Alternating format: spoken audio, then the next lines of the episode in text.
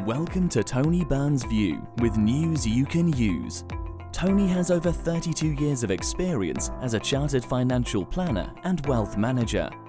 Tony's passion is to help you retire early and live the life of your dreams with no financial worries.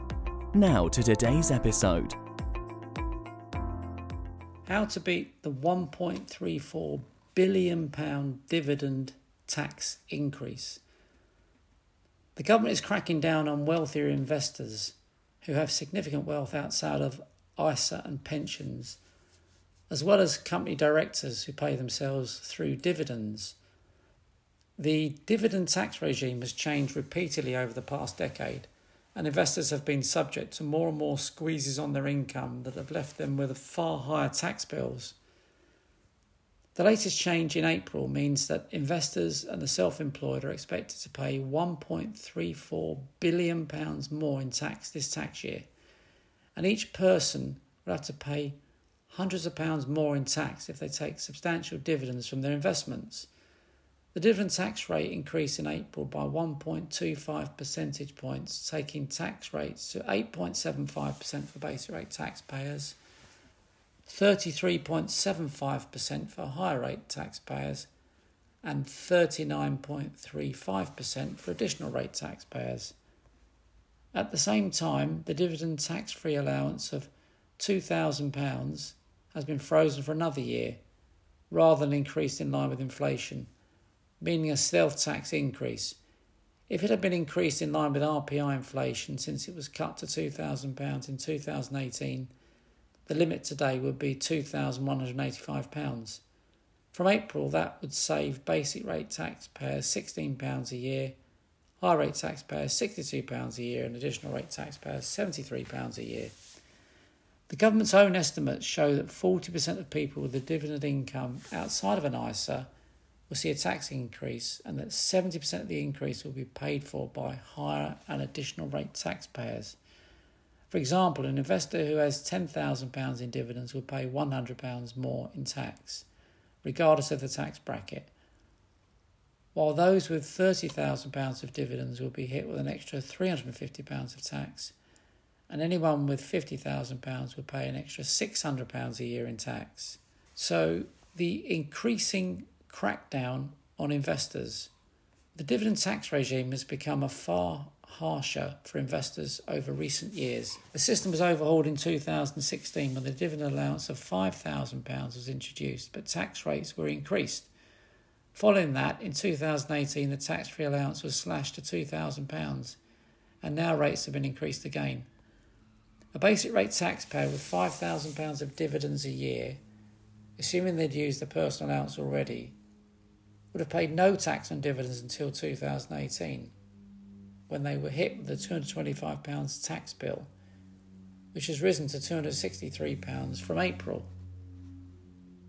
Those with sizable taxable dividends have seen their tax bill rise dramatically, with a basic rate, rate taxpayer on £30,000 of dividends paying no tax in 2015, but £2,450 from April this year. A high rate taxpayer earning £30,000 in dividends will pay £1,950 more in tax from April this year than they did in 2015, £100 more than the increase seen by additional rate taxpayers.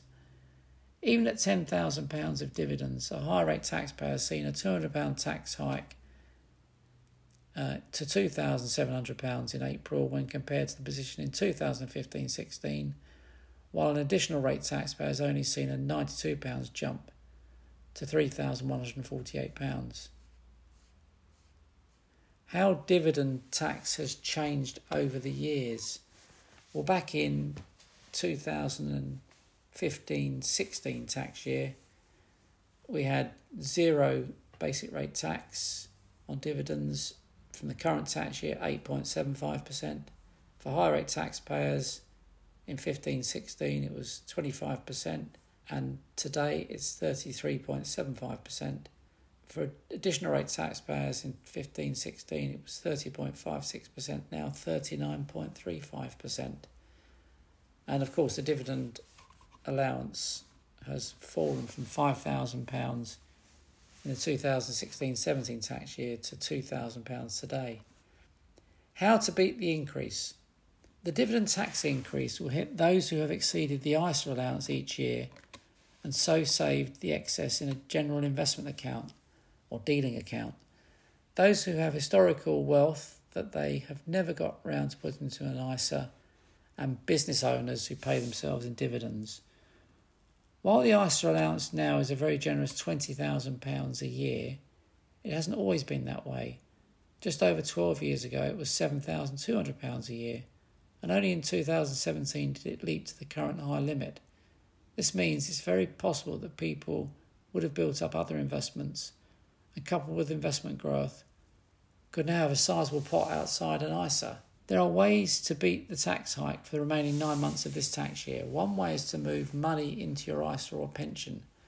By using this year's ISA allowance and immediately using next year's at the start of the new tax year in April, you can shelter £40,000 from the tax man for the rest of this tax year and the next tax year.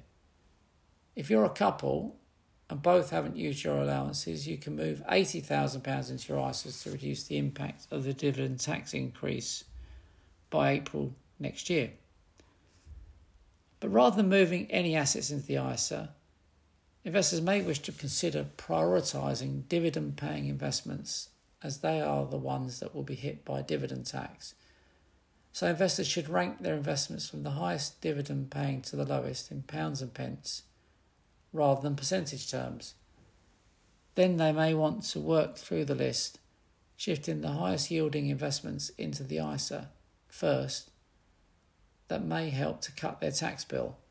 Obviously, before selling taxable investments to reinvest into an ISA, you should check that you've not triggered an unexpected capital gains tax liability. So, if you want to minimise the impact of the dividend tax increase, shelter as much of your investments as possible into ISAs and pensions you know it makes sense.